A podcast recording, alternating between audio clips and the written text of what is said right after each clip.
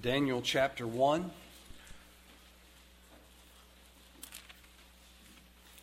It's right after Ezekiel.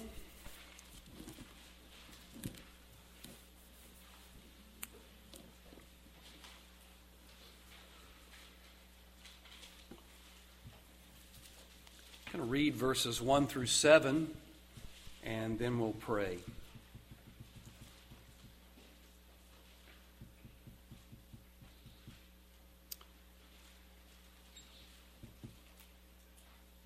Daniel chapter 1, beginning in verse 1.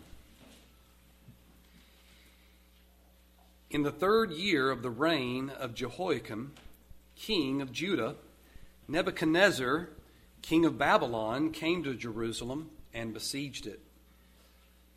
The Lord gave Jehoiakim, king of Judah, into his hand, along with some of the vessels of the house of God, and he brought them to the land of Shinar, to the house of his God and he brought the vessels into the treasury of his God. Then the king ordered Ashpenaz, the chief of his officials, to bring in some of the sons of Israel, including some of the royal family and of the nobles, youths in whom was no defect, who were good looking, showing intelligence in every branch of wisdom, endowed with understanding and discerning knowledge and who had ability for serving in the king's court.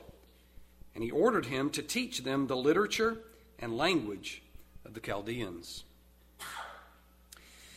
The king appointed for them a daily ration from the king's choice food and from the wine which he drank, and appointed that they should be educated three years, at the end of which they were to enter the king's personal service. Now, among them from the sons of Judah were Daniel, Hananiah, Mishael, and Azariah.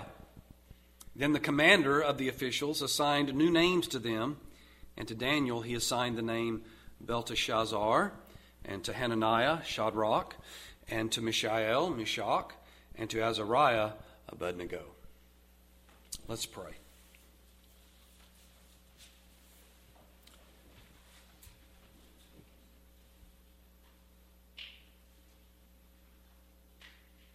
Heavenly Father, we praise you that you have given us this day that we may worship you and glory in you alone. And you've given us this time this morning that as we worship you, we can sing and the truths of your word. We can read the truth of your word, and now we want to hear it preached. We need, Lord, for your spirit to work in all of these things that we would sing unto you according to the Spirit of God, and we would hear your word read and preached, and we would pray it according to the Spirit of God. May your Spirit work in us according to these truths as we hear your word preached. Lord, we do pray that you would use the preacher this morning, that he would be a man who seeks to please you and give truth to your people that he give words not only of truth, but that the Spirit would own those things of that truth to convict our souls.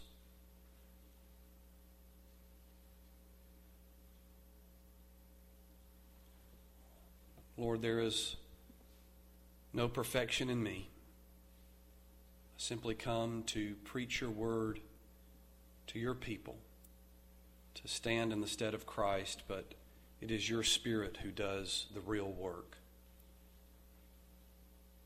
May the things that are said this morning be used for your glory.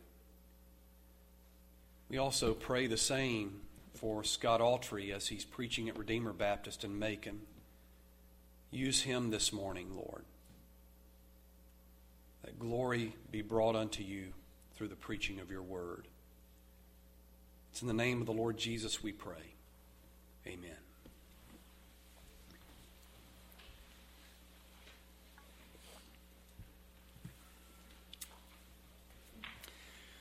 Well, we continue in our introduction to the life of Daniel. As we consider these first seven verses a little more this morning, I want you to first of all uh, recognize a snapshot of Israel's history. Recognize a snapshot of Israel's history. Now, there'll be some things that I say this morning uh, as we work through some of this and some of the history and the background that will be uh, maybe a little bit new. Some things may be of some re- uh, repetition. And that repetition is good for us. It gets our minds going, and we tend to put it in our brains, and we can recall it and think through it a little bit as we continue to grow in the knowledge of those things and the understanding of it. And as we come to these verses, when we hear in verse 1, in the third year of the reign of Jehoiakim, king of Judah, Nebuchadnezzar, king of Babylon, came to Jerusalem and besieged it. In, in wrapped up in that is the context of this snapshot of Israel's history. We have to think in this moment, all of these promises to Israel and all of the prospects to Israel had been wrapped up in the land that was given to them and promised to them long ago. That land of Canaan or Canaan. They were constantly thinking about that because they were now and they had inherited and lived in that land since the day of Joshua. This was a context to them that was always present on their mind. They looked at the blessing of God and connected it with the fact that they were living in the land because that was a promise long given to them. That promised land had been given to them after they had been enslaved in Egypt. It had been given to them after they had spent years harassed by the Philistines. They had had that land for centuries. Up until about 722 BC, when Assyria came in and took over the northern kingdom, the kingdom of Ephraim or Israel. And now here we are, about 115 to 20 years later. Now the southern kingdom of Judah is going to be in three different steps exiled to Babylon.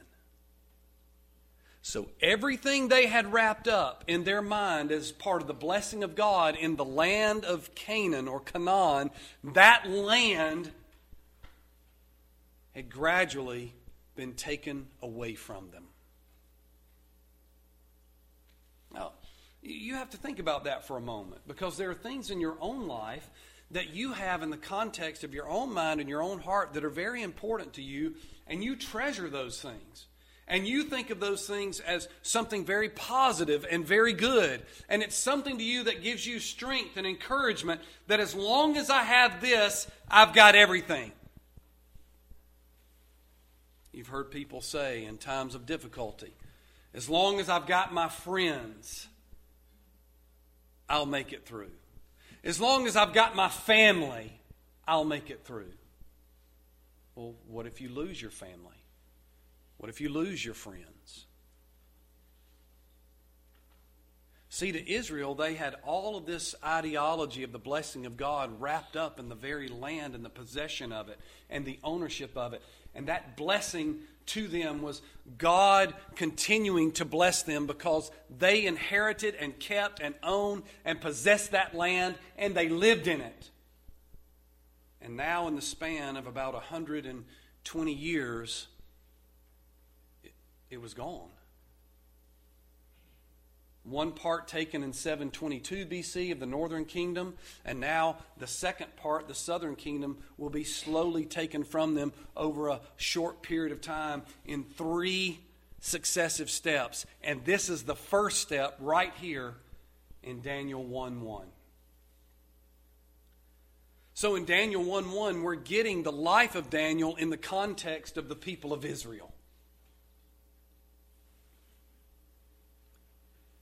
Not only would they be exiled to Babylon from 605 BC to 586 BC, there would be a time coming some 600 years later or so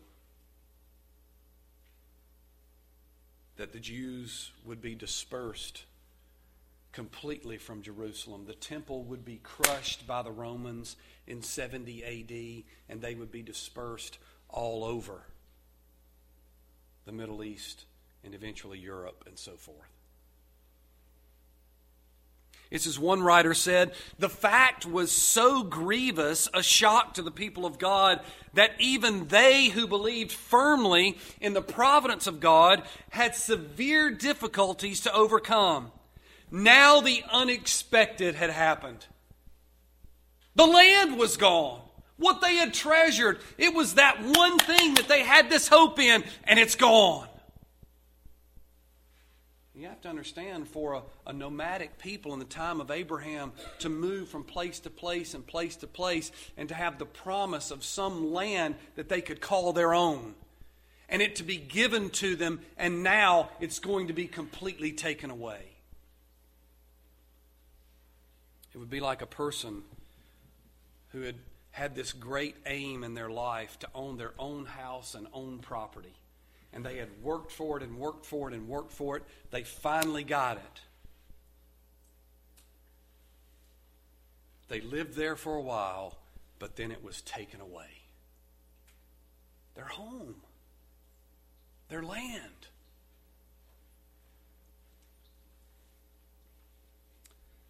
So, as we see the opening of Daniel and looking at the life of Daniel, there's a time of grievous, complete shock for the people of Israel.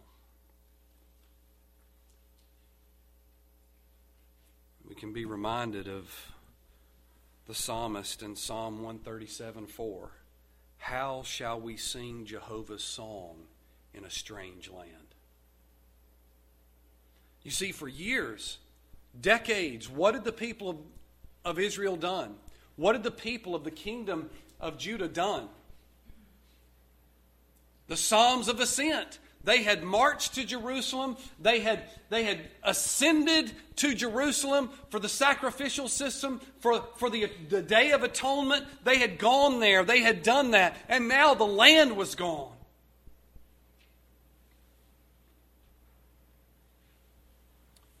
And as we'll think this morning and understand, it's not as though the people of Israel had not been warned this would happen there had been a lot of warning that this was going to happen if they continued in disobedience. Isaiah 39, 6, 7 was a prophetic warning of what would happen, and it comes true in verses 3 and 4 of Daniel chapter 1. Think about it. It was now, as one writer says, or one pastor says, it was now a Gentile world. E.J. Young says the soul of the theocracy was gone. If you're going to have a nation, what's one thing you got to have a nation as a nation to be a nation? You got to have land.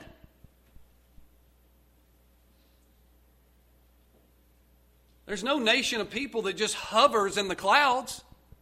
Well, maybe some mentally. But physically, there's no nation of people that just hovers in the clouds, right? You recognize a nation not only by a group of people, but this group of people inhabits and possesses a land.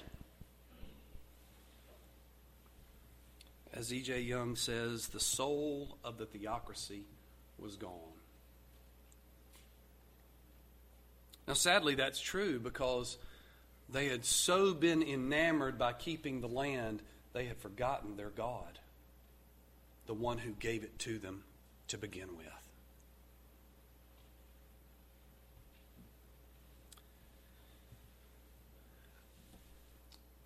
You may, some of you may not enjoy these things, I don't know. Um, but over the last few months, I've gone to this website, worldhistory.org.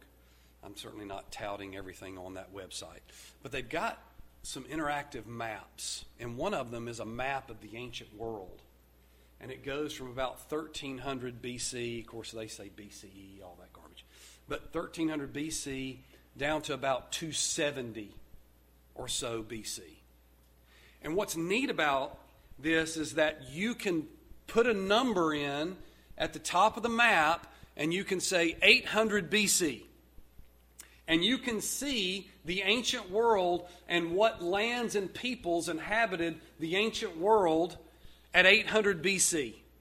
And it's interesting to look around the Mediterranean and see all that was there with Egypt and uh, Judah and Israel, and you see all these lands, and you, you see the Phrygians and, and so forth, you know, all there, the Assyrians and, and all these things. It's right there. And then you start changing the dates, and you watch the people groups change. 722 BC, the northern kingdom's now gone, only Judah's left. When you get down to this era from 605 to about 550 BC, you can change the decades in there and just watch Daniel unfold in a sense of what was happening on the map. What God was telling his people would happen exactly happened. And these lands are besieged. These nations are grown and flourish. Babylon lasts for some 70 years or so. And then it's just taken away. The Medes and the Persians combine, the Persian Empire explodes and takes over everything. And Egypt becomes really, really small. But in 1300 BC, Egypt was really big. These nations changing, moving, extending, closing in, being besieged, taken over, and who's the king of all? God's doing it all. And now we've come to a place to see the Gentiles are completely taking over the world.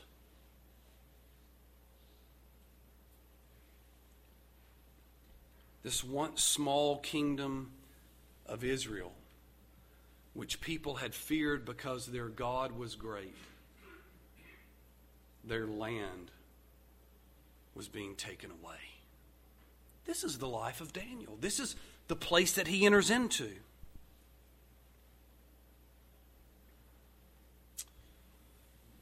Well, I want to answer a few questions this morning. Number one, what happened? Well, three things happened here in verse, verses 1 through 7 that we need to note. Number one, Nebuchadnezzar commandeered Jerusalem. Number one, Nebuchadnezzar commandeered Jerusalem. Now, by the way, if you're trying to spell Nebuchadnezzar, um, you can, of course, look in your Bible, but I remember it Nebu, Chad, Nezer. Nebu, Chad, Nezer. All right, so you don't want to say that Nebuchadnezzar, but Nebuchadnezzar, and you can remember to spell it Nebu Chad Nezer. So Nebuchadnezzar commandeered Jerusalem. He commandeered it, he, he took it over, he besieged it. He not only besieged it and took over the land, but the king of Judah was given into his hand. It's an interesting thing to think of how these things would happen. We don't really think about it in America. We've had such a strength in the world for so long, we don't really understand how it is that nations are taken over. We can't really fathom that. We had uh, extreme Muslim terrorists who bombed one of our cities or a couple of our cities. And we just didn't take to that too likely lightly, and we said, nah, we're, we're just going to go after some people and we're going to deal with it. We'll blow up some folks too. And we, we've lived in that kind of a world mindset. Germany, you're going to try to take over Europe? Nah. Japan, you're going to, nah, you blow up our base? Nah. That ain't going to happen that way. You awaken a giant and boom. But it can happen. Nations are taken over and Nebuchadnezzar, he came in and he took over the southern kingdom, what was remaining of the people of Israel and their land, and he besieged it. He basically starved them out, encircled them, and starved them out. He takes their king. But not only does he take their king, number two, Nebuchadnezzar confiscated the temple treasury. It's not just enough that he took the land. But everything that was in the temple that God had prescribed to the nation of Israel and was a part of their temple worship, he took it off, not only just stole it and took it to his land, but he put it in the house of his God.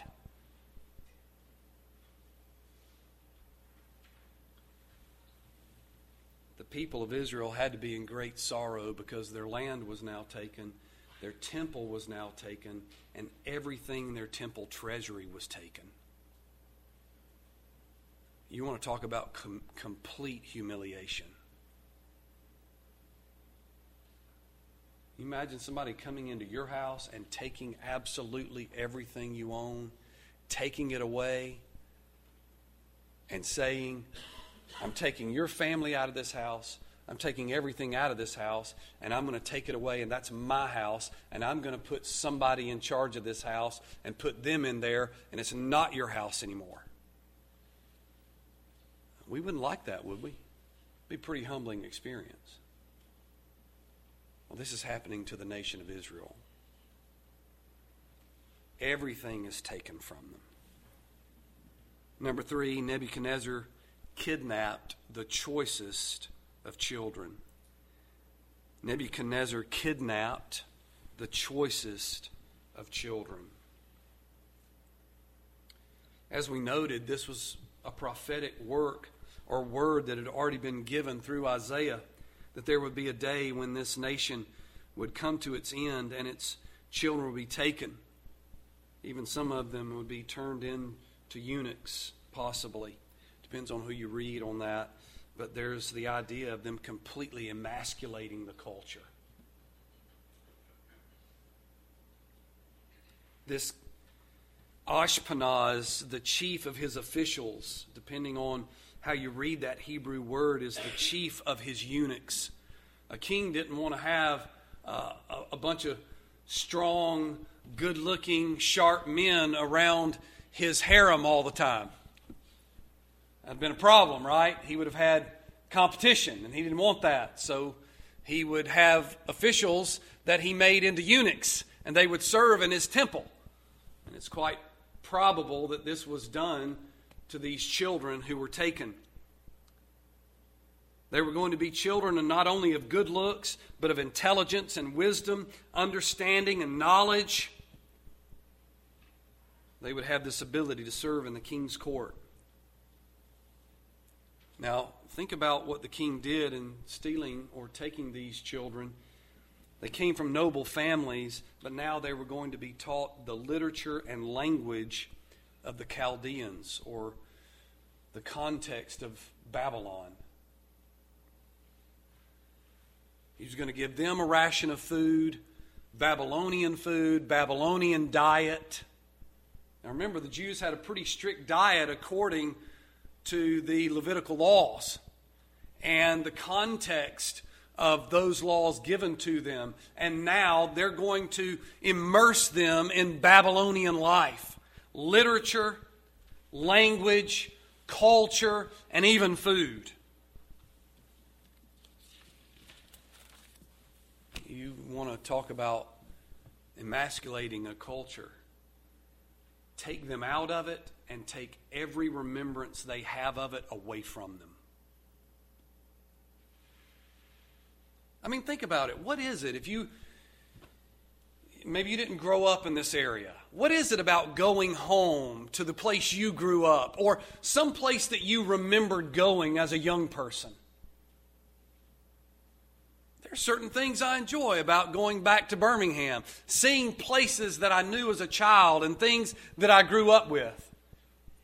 Or, or visiting my uncle's home in North Alabama, where I would spend weeks on end during the summer, uh, working the farm and fishing and swimming in the Tennessee River. There were things I remember that. It's, it's joyous occasions. And things change over time, and you don't get to go to those places anymore and see as much of those places as you used to. And now the people of Israel, they're not only having this faint memory of it, but they're having it they're trying to just completely erase it and emasculate it out of their culture. Well, when did this happen? It was approximately 605 BC. Second question When did it happen? Approximately 605 BC. Now, Scripture gives us some important information about this time frame. About 605 BC, this is after Nebuchadnezzar's conquest and defeat of the Egyptians at Carchemish. This is after Nebuchadnezzar defeated the Egyptians. There had been a ruler, a Pharaoh, Necho II. Uh, he was the son of Necho the 20th. No, I'm kidding. Necho the first. I didn't want to say Necho the first. I mean, it follows, right? Okay. So, Necho the second, Pharaoh of Egypt, he had marched into Assyria to assist Assyria against Babylon. But you'll remember in the Kings, Josiah, king of Judah, who was one of the good kings, he came and decided to force a battle with Necho II at Megiddo. You see some of this in 2 Chronicles 36 and in 2 Kings 24. So Josiah delayed the Egyptian forces because he went to battle with Necho II at Megiddo. But this is also the place where Josiah ended up being killed.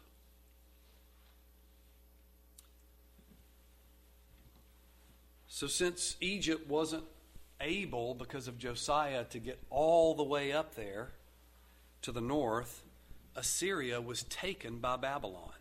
Now, this is the same country, Assyria, that had taken the northern kingdom in, 17, in, in 722 BC. So now that, that nation who was supposed to be big and mighty, and they took over the northern kingdom of Israel in 722. Now they've been defeated.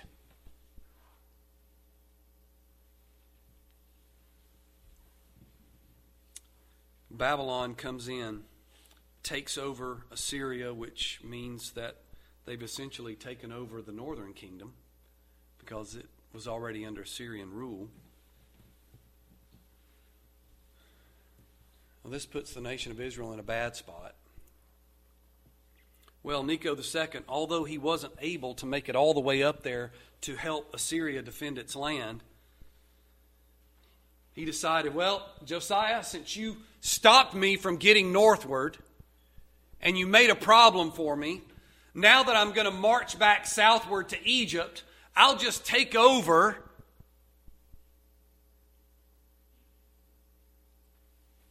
He said, You know what? I've defeated Josiah, so I'm going to depose your son. In all of this work, Necho put his brother Eliakim onto the throne. And he named him Jehoiakim. So when you see this Jehoiakim, who's the reigning king of Judah at the time, He's one who had already been put into place by another ruler. And now another ruler comes and takes him over. It's just one succession of defeat after another. You see, the nations are changing. Egypt, Egypt's rule is getting smaller. Assyria's rule is over. Babylon's rule is getting bigger. And then Daniel's going to show us that the Persians are going to take over everything. Daniel's living in a great time of change. Here's a young man, probably around 15 years of age, taken the, into this captivity, and he's seen nothing or known of nothing but great change. And now the greatest of change has come. His own life, he and his friends have been moved, they have been taken to the capital of Babylon. All of this change, who caused it to happen? Third question. Who caused it to happen? Verse 2 The Lord gave Jehoiakim, king of Judah, into his hand. Number one, God purposed both kings, Jehoiakim and Nebuchadnezzar. God purposed both of them. Now, if you want to think bigger, God purposed the Pharaohs of Egypt. Go back. Think about how Pharaoh wouldn't listen in the time of the Israeli slavery.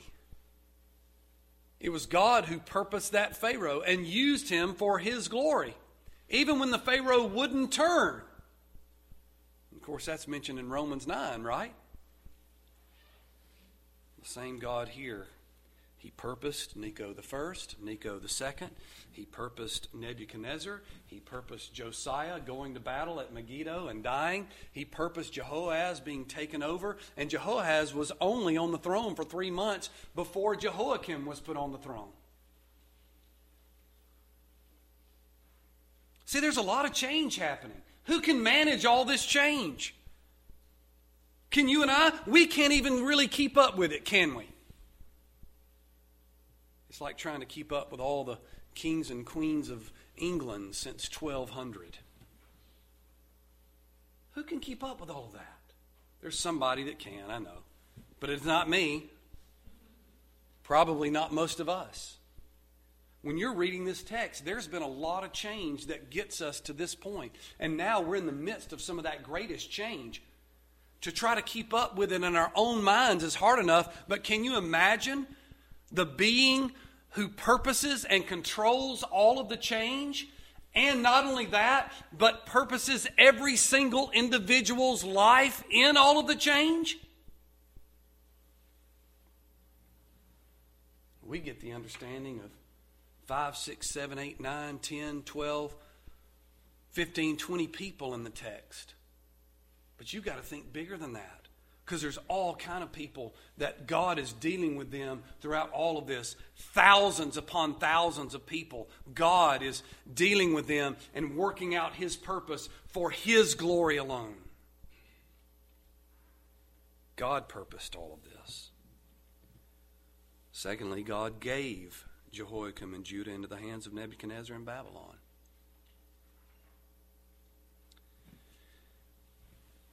First of all, you need to see the power of God to be able to give a nation over. I want you to think about that for a second.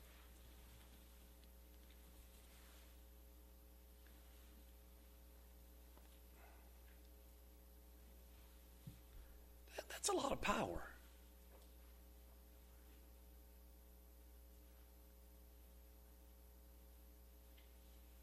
I mean, I've got books in my library. I, have got the power to give you all some of my books. And some of you have used my books, and you've been very thankful that I allowed you out of my gracious, omnipotent power, right? Over my books. Well, sadly, I don't have any omnipotent power, do I? I may think I do, but I don't. We're not just talking about giving somebody a book or even giving somebody a car. God gave a nation over. That's how powerful He is.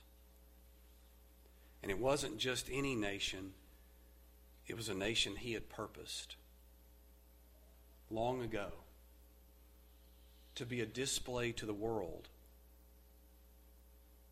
But they continued in their disobedience, and God gave them over to their sins.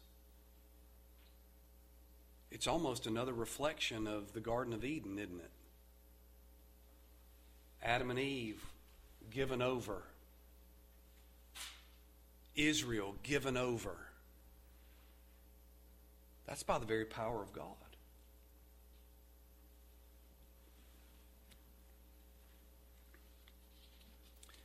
That word gave needs to ring in your brain too, because when God gave them over, that means He was willing.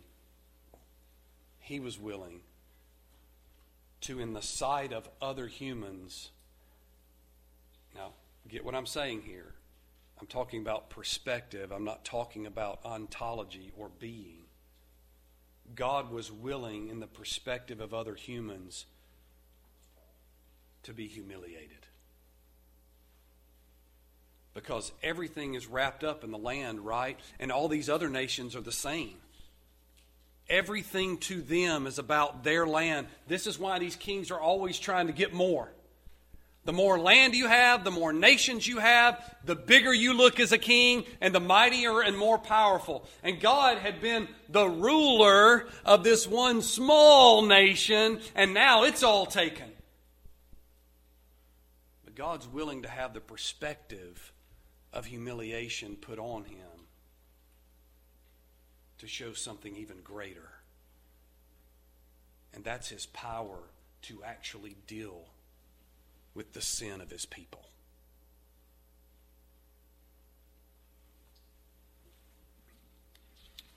Well, who caused it to happen? The next question why did it happen? It's God that brought judgment on Judah. And he brought it for their own good. Why did it happen? He wanted to bring ju- judgment on Judah for their own good.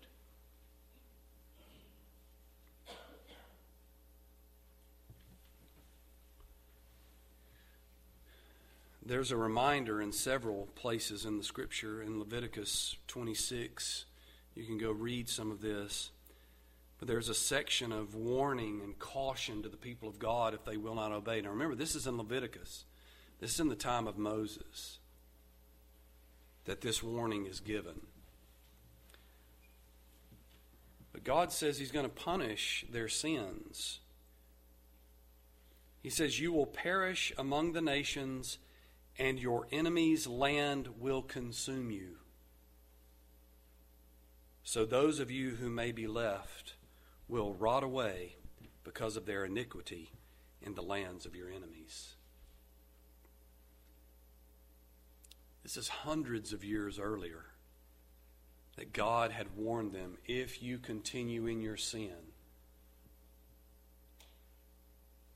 this is what will happen to your land and your people. This judgment is approximately after 600 to 800 years of disobedience since the time of God's deliverance of Israel from Egypt. Now, we're not very long suffering in comparison to that.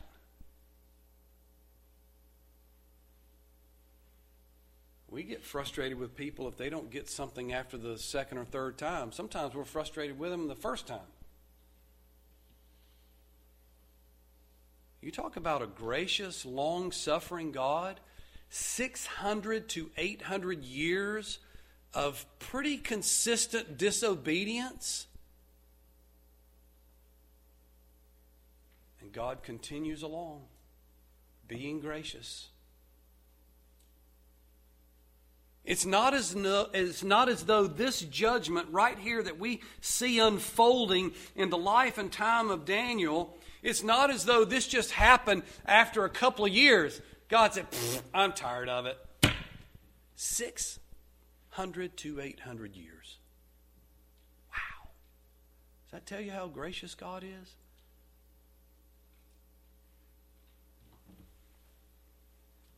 Why did it happen? Not only so God could bring judgment on the kingdom of Judah, but so that God could bring judgment on Nebuchadnezzar. Babylon's day is coming too, isn't it? Persia is going to take them over. Eventually, Persia's day is coming. And when Persian's day, Persia's day is coming, then you've got the, the Greeks and the Romans. And the Romans take over the whole of the world.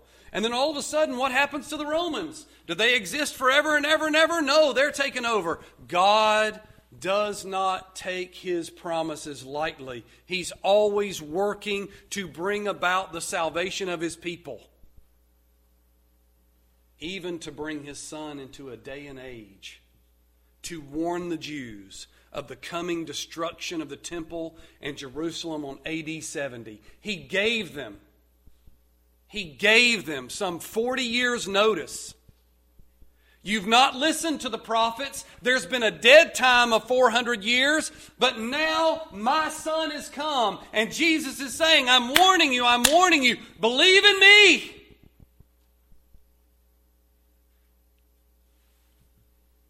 And they didn't listen. As is always, there was a remnant. of the believing people. God's bringing about his purpose, his glory, and ultimately that means in some cases he's bringing about his judgment. Thirdly, this meant that God was securing the future of his people. Think about this for a moment.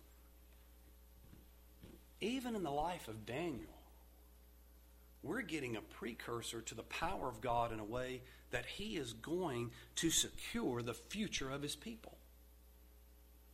All of this change has to happen to bring about the Messiah at the right time.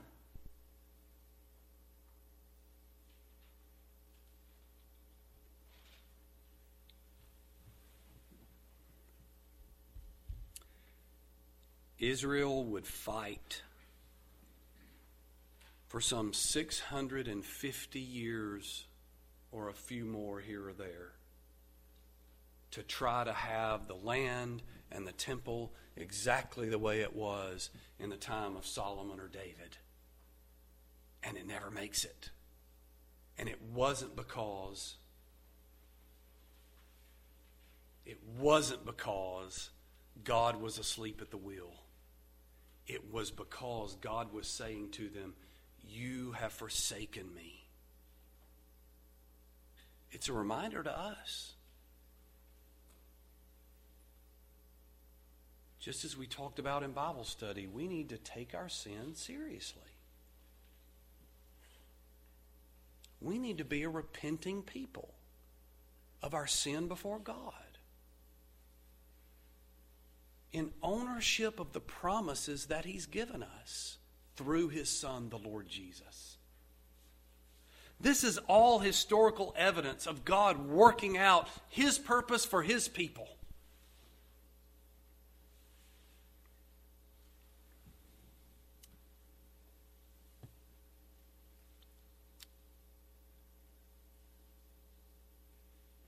Just a couple of thoughts I want to leave you with this morning. Number one,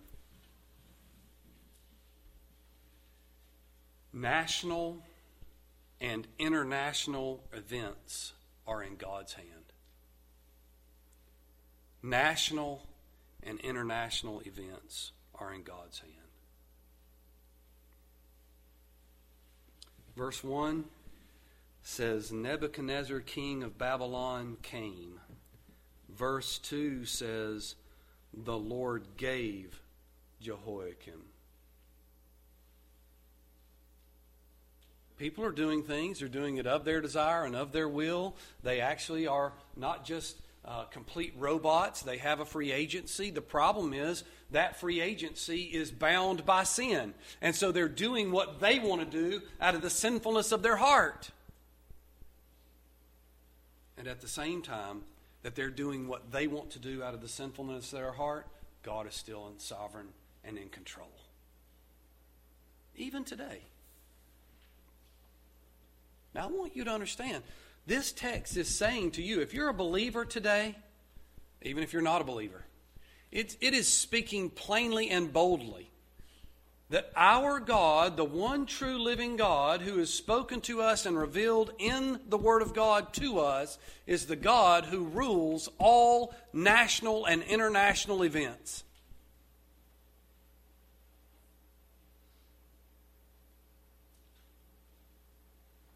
That's just his rule and reign. If your candidate didn't win, maybe they didn't try hard enough.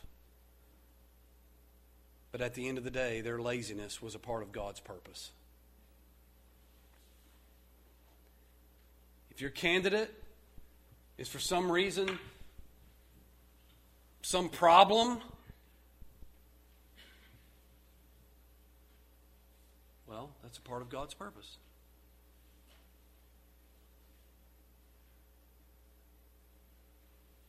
Whatever you think of our president today, a bunch of people voted for him. Whether or not there was some shenanigans that went on or whatever, he's still in the White House. I don't prove whatever you want to. You can prove a lot of things about what happens in Atlanta elections because as long as I've lived here, DeKalb County's always had a problem with elections. Didn't matter whether they were presidential or not. There's always shenanigans going on because why? Sin's involved. But God was not asleep on the day that Biden got put in that White House, and he's there. Our God is in control. And if you're waiting for the next election to be able to prove how powerful God is, then you've missed the point. God's still powerful whether or not our candidate wins or not. God is still the sovereign ruler of all the ages, whether or not our candidate's in office or not. I may not like it. I may have questions. I may be frustrated about a man who can't seem to complete half a sentence. And still try to manage one of the largest, greatest nations in the world. But there's no promise that this nation's going to last forever, folks. You got to get that in your head. This nation is not heaven.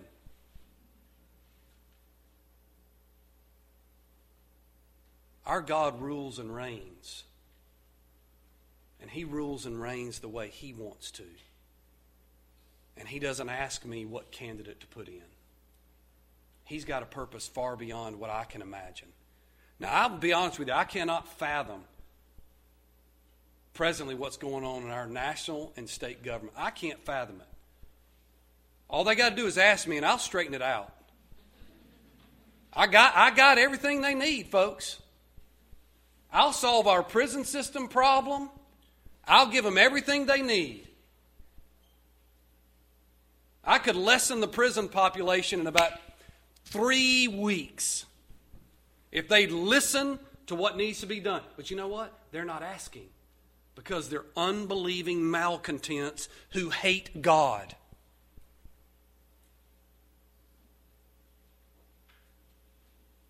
But our God is still reigning. And He has a purpose in all of this. And He's working out things we could never imagine.